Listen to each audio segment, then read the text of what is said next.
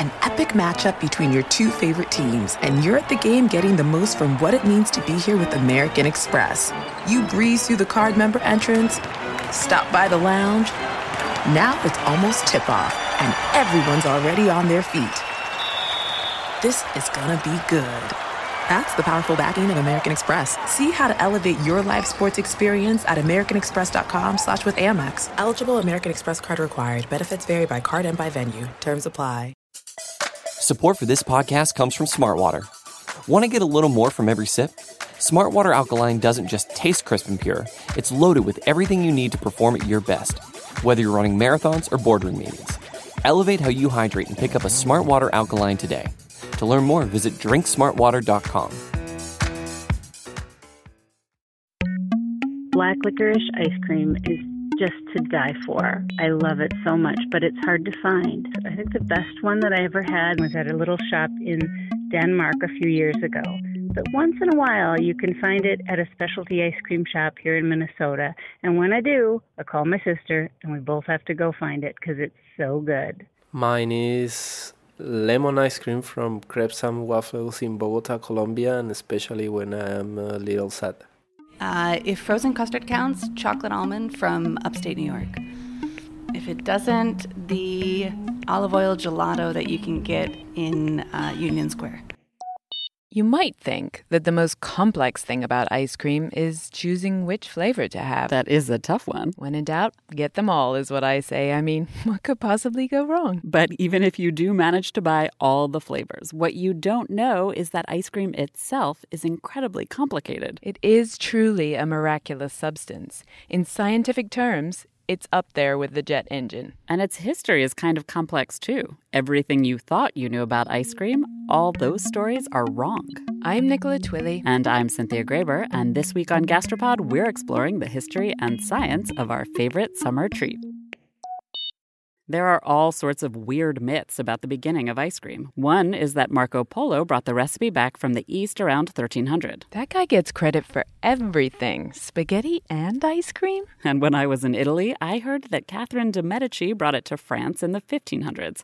I was also told that she created one of the earliest ice cream flavors, but neither of those stories are true. Well, unfortunately, there's no one eureka moment. We know that Catherine de' Medici did not because there is no evidence of ice cream in France at that particular time. Jeri Quinzio wrote a book called Of Sugar and Snow A History of Ice Cream Making. And the title comes from the way early confectioners described the consistency of ice cream they were looking for. They said it should be of sugar and snow, in other words, not hard packed ice. And in her book, Jeri explains that the origin story for ice cream goes back much further. We've been using natural ice and snow to cool things down for thousands of years. And one of those cool things were the sugary, syrupy, slushy drinks that turn out to be ice cream's long lost ancestors. And what I've learned pretty consistently is that anything sweet and delicious that we have today has descended from something in the Middle East. Sarah Lohman is a historical gastronomist based in New York. So in the Middle East, they were making these things called charbate. It's somewhere between like a snow cone and a lemonade, and they were using a lot of floral flavors, a lot of sort of what are known as animal extracts like musk and ambergris, um, saffron, a lot of really what we consider exotic things. But medieval Europe had the spice trade through the Middle East, so this idea of this sort of frozen iced dessert traveled to Europe.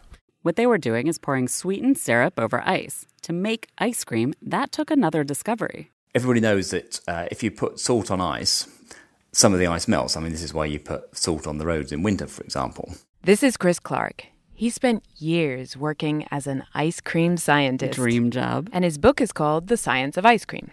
And the thing is, you can't make ice cream using just ice. Ice is cold but it's not cold enough to freeze your mixture. But if you add salt to the ice, it messes with the structure of the ice and forces it to melt. And the salty melty mix is colder than the ice on its own. You know, it knows it has to melt because the salt's there and it, it disrupts the crystal structure and it has to.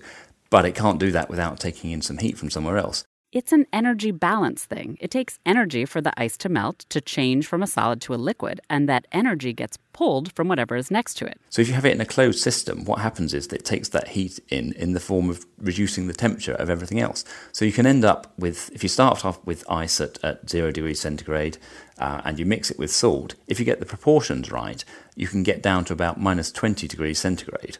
This was a revelation for the first scientists to figure it out over in Italy in the 1500s. Finally, they didn't have to just settle for cooling things down. They could actually freeze them. They had a great time with this new party trick. In their experiments, I thought it was great fun. One of the first things they did was they tried to freeze wine. Well, wine won't freeze solid because of the alcohol, but it gets very slushy so, for a little while in the 16th century, slushy wine was a big hit on banquet tables, which must have been a lot of fun. That sounds that pretty sounds tasty. great. Doesn't that sound good? But for the first 300 years, you really had to be a VIP to enjoy ice cream. Well, I think that's the whole key. It was hard to get a hold of, especially if you lived in, in places that were relatively warm. So ice and snow were, were valued. They were status symbols. So you would send, for instance, one way to do it was to send your servants up to a snow capped mountain and have them truck it back to your estate and hope that it didn't all melt on the way. So if you got it home and then you you were lucky enough to have it, you wanted to show it off to your friends and neighbors, the way people might show off caviar or truffles or something like that. So you would heap up a bowl of snow or ice and put fruit on it and put it on your banquet table and your friends would all come over and ooh and ah and it was it was a very it was a very big deal. And ice was not the only barrier to entry. Salt was precious and heavily taxed, and sugar, this is before slavery, and slavery makes sugar cheap, so sugar was expensive then too. So ice cream was for really special occasions, and people would go all out. The aristocracy in Naples in the 1500s through the 1700s, they created these amazing, lavish trompe l'oeil displays of ice cream. They'd make molds in all sorts of shapes and then even paint the ice cream once they plated it. The story that I like is um, Dr. John Moore. Uh, he's an Englishman. He's traveling in Naples in the 18th, late 18th century. He's with the king and queen of Naples, and he describes a visit to a convent. And he was rather annoyed because when they went in, the Mother Superior led them into a dining room, and the table was covered with turkey and ham and fish and all these dishes. And the reason he was annoyed was this was shortly after dinner time. And he thought, well, she should have known that we would have had dinner by now, and this was not very thoughtful of her. But they sat down very politely, and the queen took a slice of what seemed to be turkey, and it turned out to be a lemon ice and he says, all of the dishes were made of ices and ice creams molded to look like turkey or fish or asparagus or whatnot. And they all laughed heartily at the little joke that the nuns had played on the royals. Which brings us to what is likely the very first description of brain freeze. It was a British sea captain at a formal dinner in Sicily in the 1800s. And he was very, very angry. And it was, it was funny because he was so deceived. He thought he was eating a peach. He was hit with this freezing substance in his mouth.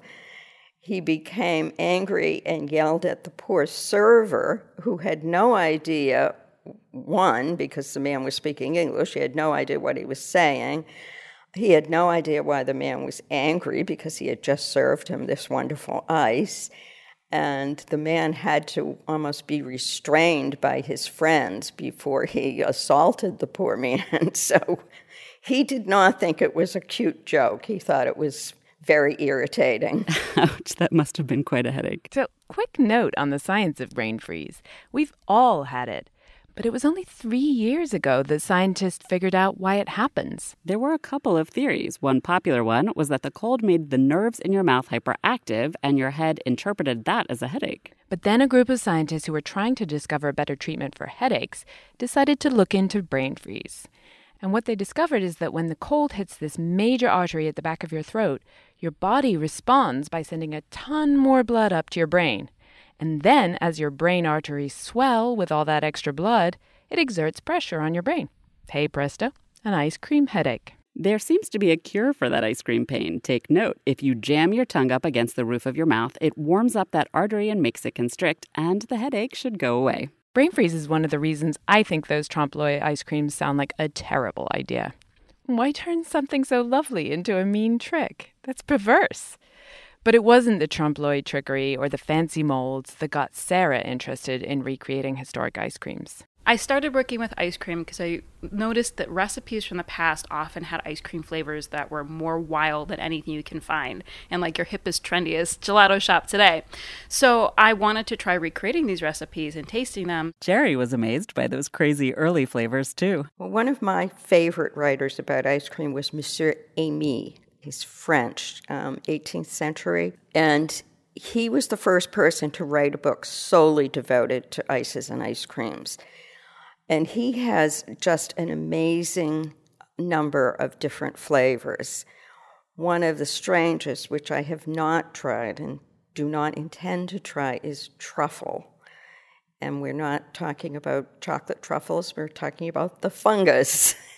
so I don't know why you would make truffle ice cream, but I think at that point the idea was really ice cream is kind of a blank canvas. Once you've made a basic ice cream, you're really tempted to say, Oh, I wonder if I tried basil. How about rosemary? What about avocado? What about, and keep going.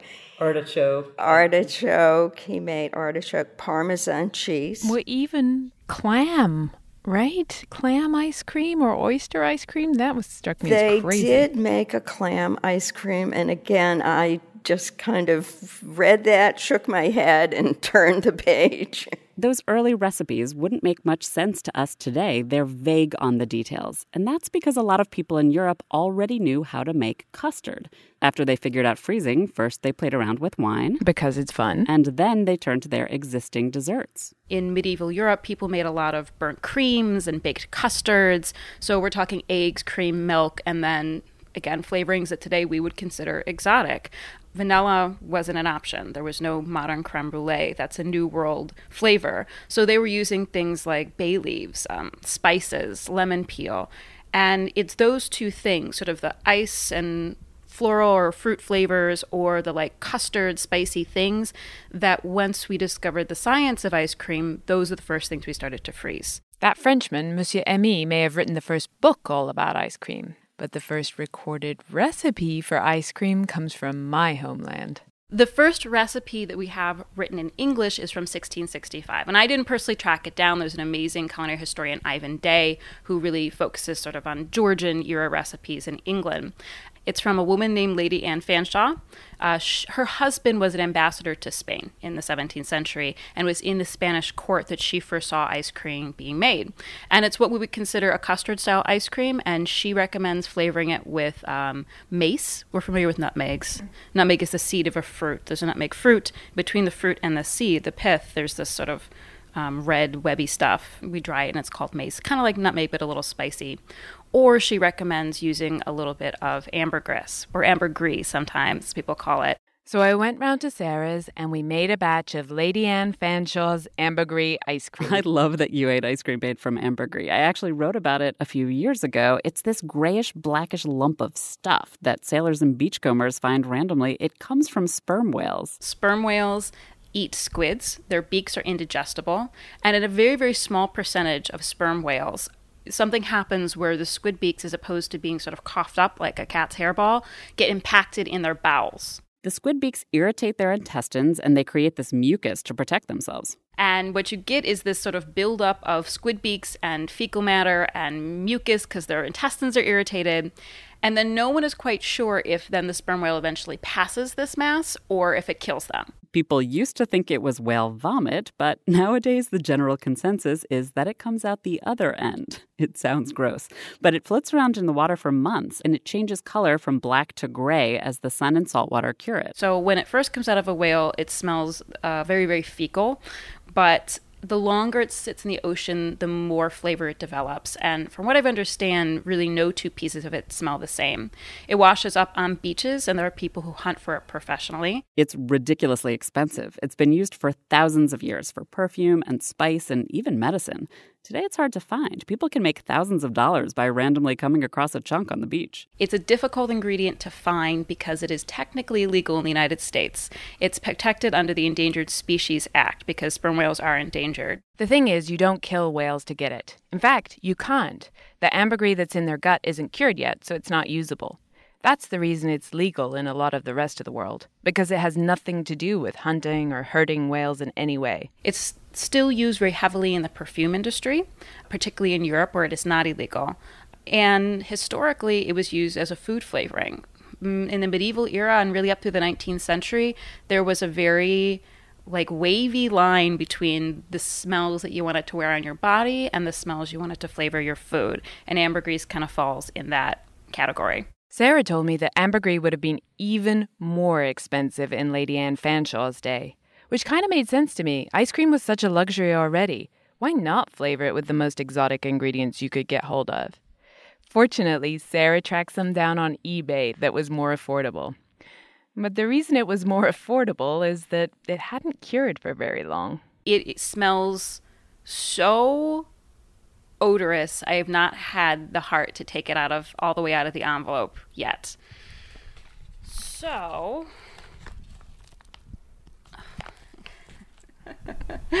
go ahead, give it just give it a little smell. Whoa. Well, that just smells like someone sent you a fossilized turd. Yeah, it's I mean it smells very fecal. Joke's on us if this is actually just dog poo in a bag. the things I will do for gastropod. That sounds lovely. So we held our noses and chopped up the ambergris. And we put it in a pan with the heavy cream and milk and brought it to the boil. At which point it smelled like milky poo. Oh, now I really wish I'd been there with you. Then we mixed the egg yolks and sugar together and slowly added the hot ambergris cream to the egg and sugar mix. Okay. We've got this pretty consistently frothy, yellowish, butter colored liquid. Uh, that's going to go back on the burner. I'm going to cook it really slow until it thickens into a custard. And then we popped it in the ice cream machine, which was not authentic to Lady Anne's day, obviously, but it meant we could taste our creation a lot quicker. So let's let the ice cream maker do its thing and come back when it's ready to eat. I cannot wait to hear your thoughts on this odorous concoction. Your last day of vacation, and you found time for a deep tissue massage followed by a long mud bath, then a two hour nap. Because you're an American Express Platinum Card member and booked your stay at a fine hotel and resort through Amex Travel, which means a 4 p.m. checkout and those relaxing vacation vibes can keep going at the airport in the Centurion Lounge. Just a splash. Before you board the plane, back to reality. That's the powerful backing of American Express. See how to elevate your travel experiences at americanexpress.com slash with Amex. Terms apply. An epic matchup between your two favorite teams, and you're at the game getting the most from what it means to be here with American Express. You breeze through the card member entrance, stop by the lounge. Now it's almost tip off and everyone's already on their feet. This is gonna be good. That's the powerful backing of American Express. See how to elevate your live sports experience at americanexpress.com slash with Amex. Eligible American Express card required. Benefits vary by card and by venue. Terms apply. I like a lot of ice creams, but my very best flavor is mint chocolate chip. I don't know, maybe pistachio gelato. But if that doesn't count, maybe uh, chocolate chip cookie dough anything with chocolate, but just chocolate. I don't want anything else in there. We asked dozens of people, and everyone has a favorite flavor stracciatella, soft serve, twist, strawberry, mango, mango. My favorite ice cream ice cream flavor, without a doubt, is mamey in Mexico City. So this is actually a fruit that I have not had the pleasure of meeting elsewhere. So it's brown and very nondescript, rough, almost like a bark on the outside, shaped like a big avocado. And on the inside, it's like this orange, pink, amazing, buttery, delicious sweet fruit. There's an ice cream place in Condesa that's about 50, 60 years old. It's called Roxy's. And they make the most amazing mamey ice cream. But ice cream had to go through another transformation before it could reach the masses. Until the 1800s, it was still a luxury. And you know what changed everything? It's back to my favorite topic refrigeration. Of course. You can't stop me, Cynthia. What happened was that in the 1850s, a young chap from Boston, Frederick Tudor, had the brilliant idea of turning ice into a business. He harvested big blocks of ice from New England lakes and shipped them off around the world. He didn't have what I would think of as a very practical business plan. The first thing he did was sail to the West Indies with a ship full of ice, much of which melted, and then there was no place to store it when he arrived. So when he got there, he used that melting ice to make ice cream. Brilliant. There were some hiccups, but Frederick eventually figured out how to harvest and store and ship ice really efficiently. And that efficiency brought the price of cold down. By the end of the 1800s, most Americans could afford ice. There were a few other things that made mass ice cream possible. Slavery made sugar cheap. Salt was cheaper at this point, too, because it wasn't as heavily taxed. The French Revolution even helped with making ice cream more popular. As their masters were guillotined, all of those fancy confectioners left France and spread out across the world. They brought their specialized ice cream knowledge with them, and many of them ended up opening cafes and restaurants to serve it. It's like let them eat ice cream. Democracy in action. And then came the home ice cream maker. Originally, you'd have a tub filled with ice and salt, and you'd put your covered ice cream bucket into that, and then you'd have to pull it out of the freezing slush and stir it, and then put it back, and on and on. But that changed thanks to an American named Nancy Johnson. What she came up with was the inner tub would have a kind of a churn or dasher and a handle on the outside. So you could move the outside handle and mix the inner mixture. So you wouldn't have to be opening and closing and scraping and so on. It made it much easier to make ice cream, and the her patent freezer, as it was called, was more affordable. So the combination of affordable ice distributed by the, the Iceman and this much easier to use ice cream maker made it accessible to even an ordinary household. And what's amazing is that the basic technology for making ice cream hasn't changed that much since Nancy Johnson got her patent in 1843. It's been tweaked a bit to scale it up, but the process is still the same. They figured out the basic mechanism of how to make ice cream, but what those early ice cream makers didn't realize is that what's happening in the ice cream itself is incredibly complex. It's got all three phases of matter in it. So it's got solid in terms of the uh, the ice crystals and um, the fat droplets, and then it's got liquid, which is the sort of the aqueous solution, which has all the sugars and the flavors and the proteins, and then it's also got um, gas bubbles. So it's got solid, liquid, and gas all together in, in one substance. And you need all three of those things to work together to give you the texture of ice cream. You can't get it without any one of them. Chris Clark, you might remember the ice cream scientist from the beginning of the show. He thinks ice cream is as complicated as a jet engine. And ice cream, actually, although you think of it as being cold, in a sense it's a sort of a high temperature solid because it operates just below its melting point in the same way that these uh, these high temperature ceramics do it in jet engines. So it's it's quite a tough thing to do to get a, a, solid material that retains really good properties as you get close to the, the melting point where it starts to fall apart. Each of the ingredients in ice cream plays a different and vital role in creating this thermodynamic miracle. So you need the ice, well, firstly, it gives you the cooling, the cold sensation, but it gives you the solid particles that uh, contribute to the texture. And then you need air, a lot of it. Ice cream is about 50% uh, by volume of ice cream is air. Um, that varies a bit. You know, some, some ice creams like um, Ben and Jerry's, for example, is quite dense, and that's why it's really hard when you take it out from the freezer, and that's got less air in it. So you need the, the air. If you didn't have the air, you just end up with something that was rock solid, um, like a, a popsicle kind of thing. And then the stuff we think of as being the ingredients of ice cream the cream, the eggs, the sugar, the flavorings. That's really in the, in the liquid phase, which ice cream scientists call the matrix. It kind of sounds a bit sinister, but that basically just means the sort of the liquids, which is a really sticky, viscous sugar solution that glues the ice crystals and the air bubbles together and holds it all in place. But it's not just about getting the right ingredients. It's also about getting the right microstructure. So, you know, having a big lump of ice and a big lump of air just doesn't give you the, the right texture. This is where sort of the, the techniques in, in making ice cream become really important. And the steps in the process have been honed over hundreds of years. The ice cream is kind of fighting against us the whole way as we try to trap bubbles in a liquid that is also a solid. I have a newfound appreciation for ice cream. So remember, Sarah and I put our ambergris ice cream into the ice cream maker right away. But in an ideal world, we would have put that custard mix in the fridge overnight before churning it. The cold makes the liquid dairy fat just a bit solid, but not too much. And the egg helps with this too. It works as an emulsifier, so it makes the fat particles more likely to stick together. That way, they form a sort of protective layer around the air bubbles, and that keeps your ice cream fluffy. So it's a really subtle and complex process getting these fat droplets to do the right, have the right amount of solid content and the right um, emulsion stabilization from their coating, such that they can stick together just enough. It's kind of the Goldilocks thing.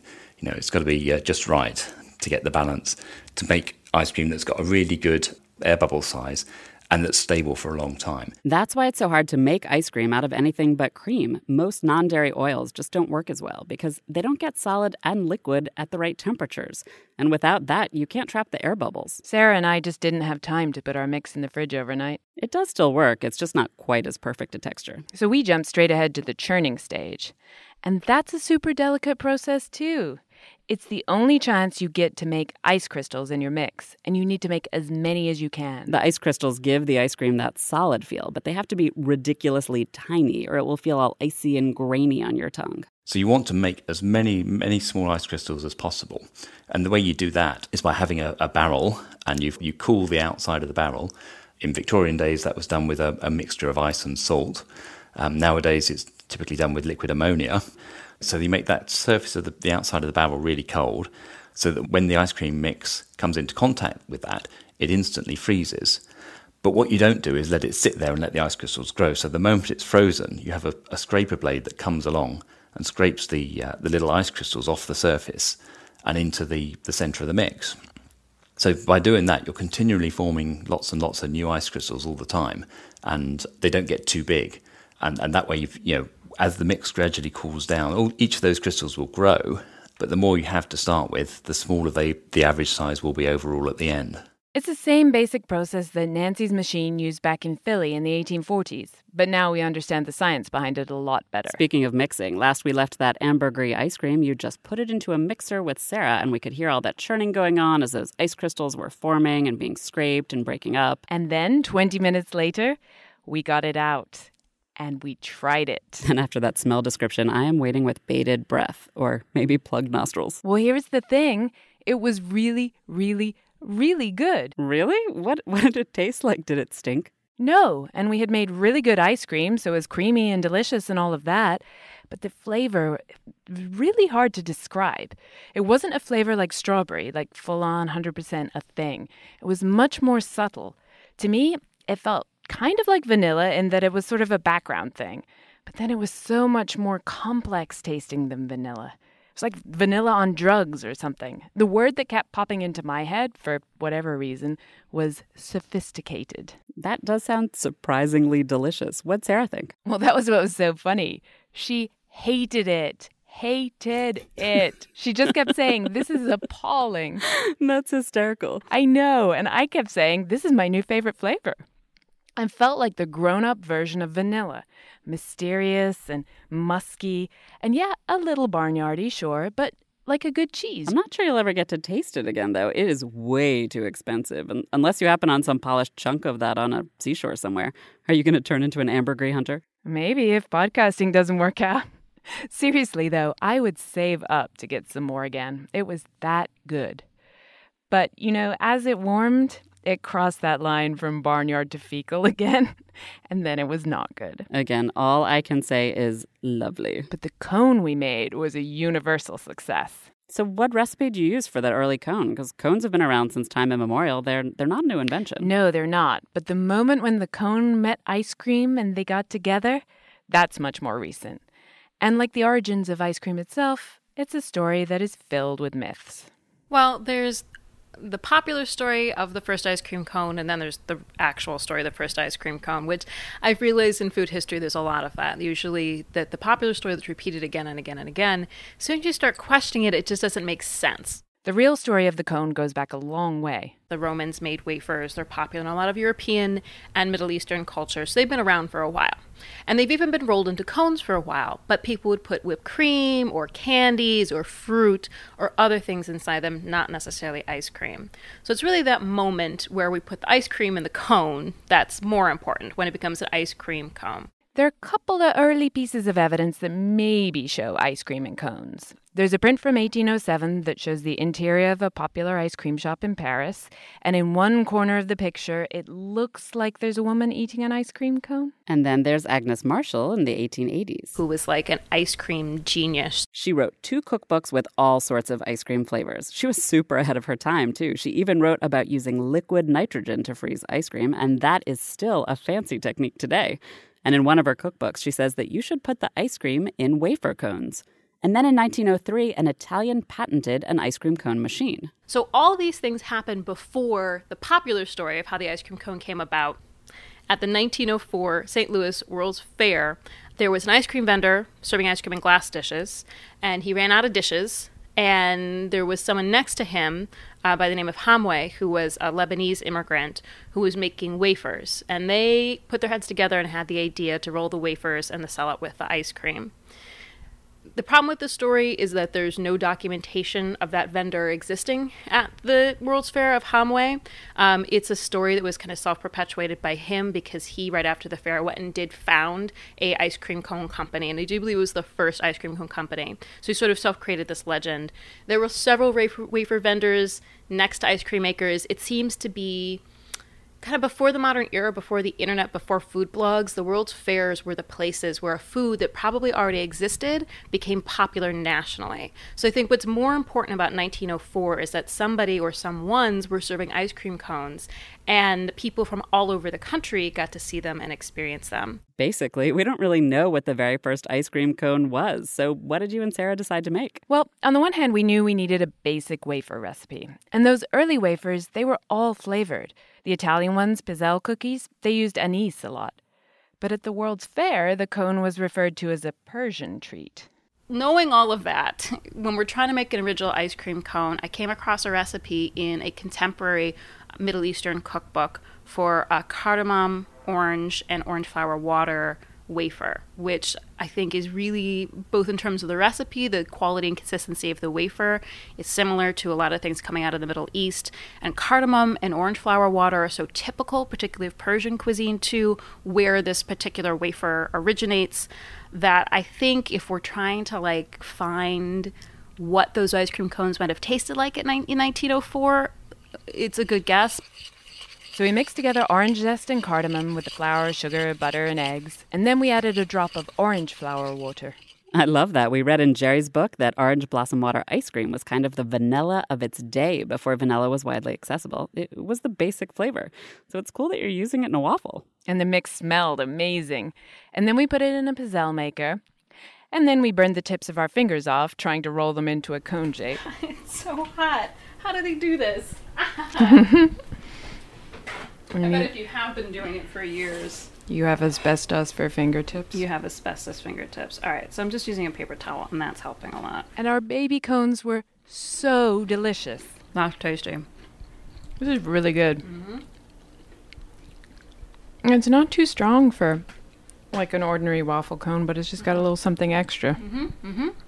It's really lovely. That does sound delicious. Those are some of my favorite flavors there. And the flavors went so well with the ambergris, it was insane.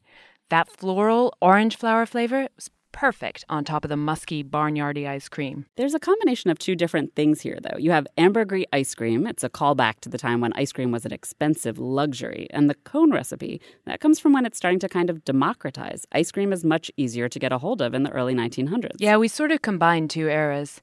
In fact, by the start of the 20th century, when cones were really getting to be popular, ice cream was pretty affordable too.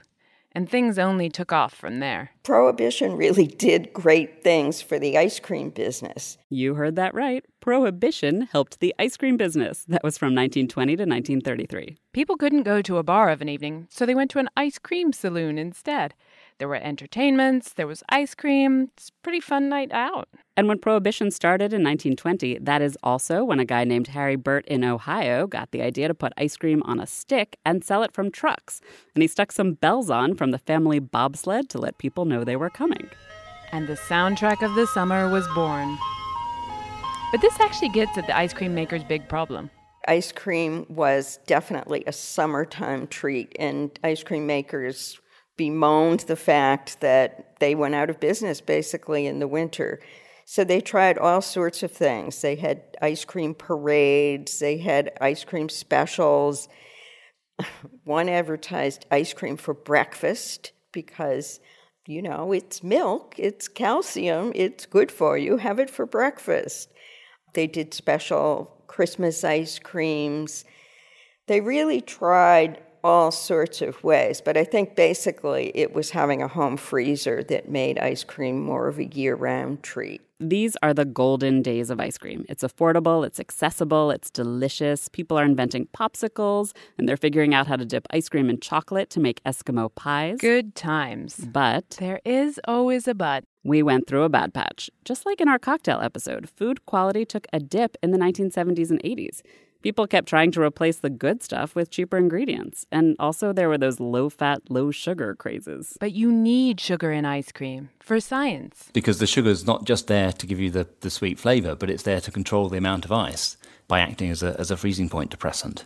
So you can maybe take the sugar out and replace it with uh, an artificial sweetener or something like that, as you would do in, in Diet Coke or something. So you still might be able to get something that was sweet, but it just wouldn't have the right texture because the um, you wouldn't get the freezing point depression. You'd get far too much ice in your ice cream. So it's, it's a really tricky balance. And I guess that's why ice cream sort of taken thousands of years to evolve into to what it is now. And if there were an easy solution to, to kind of change some of these ingredients, I, I guess uh, you know we would have discovered it you know, these are, these are really interesting scientific challenges, and that's why uh, you know ice cream companies employ people like uh, like I used to be to be an ice cream scientist. So you really can't take out the sugar. Same with dairy fat. As Chris explained, it's hard to find a fat that has the same properties that are perfect for ice cream. Basically, ice cream is such a complicated, delicate, unlikely substance that it's really hard to mess with the basic recipe. But there is some room for innovation. We had a uh, company come in here and say, We would really like to find a new way to make ice cream. That's John Brisson. He's a professor of mechanical engineering at MIT, and he studies fluid thermodynamics and heat transfer. Of which the ultimate expression is ice cream, of course. Of course. That company that came in to talk to him and his colleague, they wanted to find a new, more energy efficient way to make ice cream. We came out of that meeting and looked at one another and said, What if we did it this way, you know, using carbon dioxide? And uh, we started kicking it around. We started building things. Using carbon dioxide to make ice cream is a bit like using liquid nitrogen. It makes the custard mix really cold, really fast. The carbon dioxide starts out at high pressure, so it's a liquid, not a gas. Then it gets injected into the ice cream base, and then the researchers pump the mixture through a nozzle. It expands. The carbon dioxide flashes into a gas, and when it does that, it cools and it freezes the cream. It ends up as these little cold, powdery flakes. John told us that they melt on your tongue and turn into that creamy ice cream feeling. So it worked, but it wasn't exactly normal ice cream. When we originally went with this, we were looking at it from an energy point of view. We weren't looking to make fizzy ice cream. Although I must admit, when I wrote the proposal, I thought to myself, you know, this may fizz. And it was a pleasant surprise when it actually did. Again, it was serendipity, I think and it's quite something. You put it on your tongue and it'll just whoosh on you. Depending on exactly how much uh, carbon dioxide content you've put into it, you can have it, uh, it's just blowing through your nose. Fizzy ice cream. This is like two of my favorite things in life fizz and ice cream united. Total genius mind blown. I am not as big a fan of fizz as you are, but I'm still insanely curious about what this stuff tastes like. I mean, ice cream hasn't changed much in hundreds of years. This sounds crazy. Yeah, so that's the cool part of his research. And then here's the devastating part. No one's making it. We're all pretty upset about that. I the thing I want most in the world right now is a fizzy ice cream. I, I cannot believe. She is really devastated about this. I'm also pretty upset we can't try. I love fizz. My soda stream at home gets a lot of love. No, we were we were running it. We were making it for various people. Uh, what happened is we got involved with a large company, and the marketing people sat there and went out and did the thing that came back to me was they they had done a market research and they found that there was no fizzy ice cream on the entire market, and so therefore why should we do this? And no one else is doing it. And, and, and you know my reply was, there's a reason for that. Uh, no one else knows how to do it. Now, mind you, we had a patent disclosure, so you know the technology is, is out there. So that's really sad. I and and it doesn't sound like it's something very easy for folks to replicate at home. No, we were talking, we were looking at the possibility of making machines that could do it at home. You know, like it would be on your on your. Uh, you Nikki's that. face. That'll go right next to her soda stream. I really want. That. Entrepreneurs out there, please make this happen. I want fizzy ice cream in my freezer. But you know, talking to John, I couldn't help also wondering so, if you can use liquid nitrogen and you can use liquid carbon dioxide, what other gases can you use to make ice cream? And what would they taste like? But the only one John could think of that would actually work is methane. Small problem, bad aftertaste. You thought ambergris had a barnyard flavor. Right, I'm sticking with the fizz. Chris also told us about some other new ice cream developments. Scientists figured out that some fish that live deep underwater basically have a protein that's like an antifreeze to keep them alive. So scientists redesigned a yeast to make that antifreeze protein. It can slow down the growth of ice crystals to help keep ice cream more pliable in the freezer. And it seems like it can do some other cool things too. No pun intended. But they do change the way the ice crystals grow, and that has some really interesting effects as well. So you can make ice crystals that are a different shape, and you can make an ice structure that's really um, hard and solid, for example. So if you take a, a, normal popsicle, typically you can sort of suck the, the color and the flavor out of that if you if you suck it quite hard. If you put these nature identical fish proteins from the yeast into the popsicle, it can make basically a, a, continuous ice structure that you can't suck the colour and the flavour out of. It's a bit like the um, sort of everlasting gobstopper from um, Charlie and the Chocolate Factory, sort of a kind of an everlasting uh, popsicle. And in New York City, a couple of scientists that I know, Ariel Johnson and Kent Kirshenbaum, they figured out how to make an ice cream that starts out stretchy and then melts in your mouth. They base their idea on traditional Turkish ice cream that uses an endangered orchid to get that stretch effect but they found a sustainable replacement. I thought that what was most exciting about ice cream these days were all of these crazy flavors people are making, but it's really about the texture. There's fizzy and stretchy and who knows what else. And really, when it comes to eating it, texture is what ice cream is all about. A really important thing about getting the texture is not just what the ice cream is like at the moment it enters your mouth, but how it changes while it's in your mouth. So it's melting all the, all the time. You'll you'll have it on your tongue and in your mouth. And it turns out there's a right and a wrong way to eat your ice cream. Yeah, absolutely. I mean, if you take a really big lump of ice cream and put it in your mouth all in one go, you're going to probably going to freeze your mouth. Then you, you might you know you might get what's known as brain freeze. So if you do that, you may not get the best experience from it. But if you if you eat kind of really take tiny amounts on a, a spoon, you're probably not going to feel much of the cold. You're just going to get um, it's almost melted by the time you get it into your mouth. So I guess you want to take the right kind of size portion and you want to savor it in your mouth as you're eating it. So don't swallow it straight down. Allow it to break down in your mouth, and you you should notice um, you know, sensation of the texture changing and the flavor becoming more apparent as as things melt, and the structure breaks down and releases the flavors. So I, I guess. Um, you know, it, it, depends on which particular ice cream it is you're melting. But take take sort of reasonable sized chunks, but not too big, not too small, and take your time over eating it so you can enjoy um, the sensations sort of all the way from the, the cold solid structure as it enters your mouth till it's all till the ice has melted and, and you get left with a really nice creamy liquid coating your tongue, hopefully. And now I want some ice cream. So, what's your favorite flavor? My mom's homemade rhubarb crumble ice cream. She has an ice cream maker, but she only makes one flavor of ice cream. But it is the best. You? Oh, I, can't decide. I like too many of them. I, am more of a generalist. It just depends on my mood. Oh, no, no, no, no. Come on, you have to choose. Imagine it's your last bowl of ice cream on earth. Only one? My last bowl on earth. This is this is a challenge. Okay. Um, I did really like this uh, rosemary and toasted pine nut at Humphry Slocombe in San Francisco. Um, I also love lavender ice cream. Uh, I made this awesome creme fraiche with blueberry swirl once. Choosing. A flavor that had a particular impact on me was a chocolate chili ice cream. I think it's from Christina's in Inman Square in Cambridge. At the first taste, it was completely chocolate. It was delicious. It was wonderful. But as it went down my throat, there was a burning sensation from the chili, and there was sort of a very immediate reflex of having something very hot um, in in uh, in my mouth and my throat, such that I went for the nearest coldest soothing thing I could find, which was the chocolate chili ice cream right in front of me. Proceeded to cool off with that, and then had the cycle repeat itself over and over and over again because of the sort of unique combination of the chocolate uh, foretaste and the sort of burning, spicy chili aftertaste. Probably one of my very favorite ice cream memories is from Thailand on the island of Koh Samui, and a little man who would ride up in his bicycle with coconut ice cream, and he'd ring the little bell, and I had to have it. It was so tasty. My favorite ice cream is chocolate and vanilla and chocolate chip. So I'm putting my mic down and running out to the ice cream store. See ya. That's it for this week's episode. Let us know what you thought by emailing us at contact at gastropod.com or tweeting at gastropodcast or commenting on our Facebook page. Thanks this week to all our guests, author Jeri Quinzio and historical gastronomist Sarah Lohman. I am so visiting her next time I'm in New York. You can find more of Sarah's adventures in historical cuisine on her blog, Four Pounds Flour. And she also co hosts a lecture series that they release as a podcast. It's called OMG MSG. Check it out.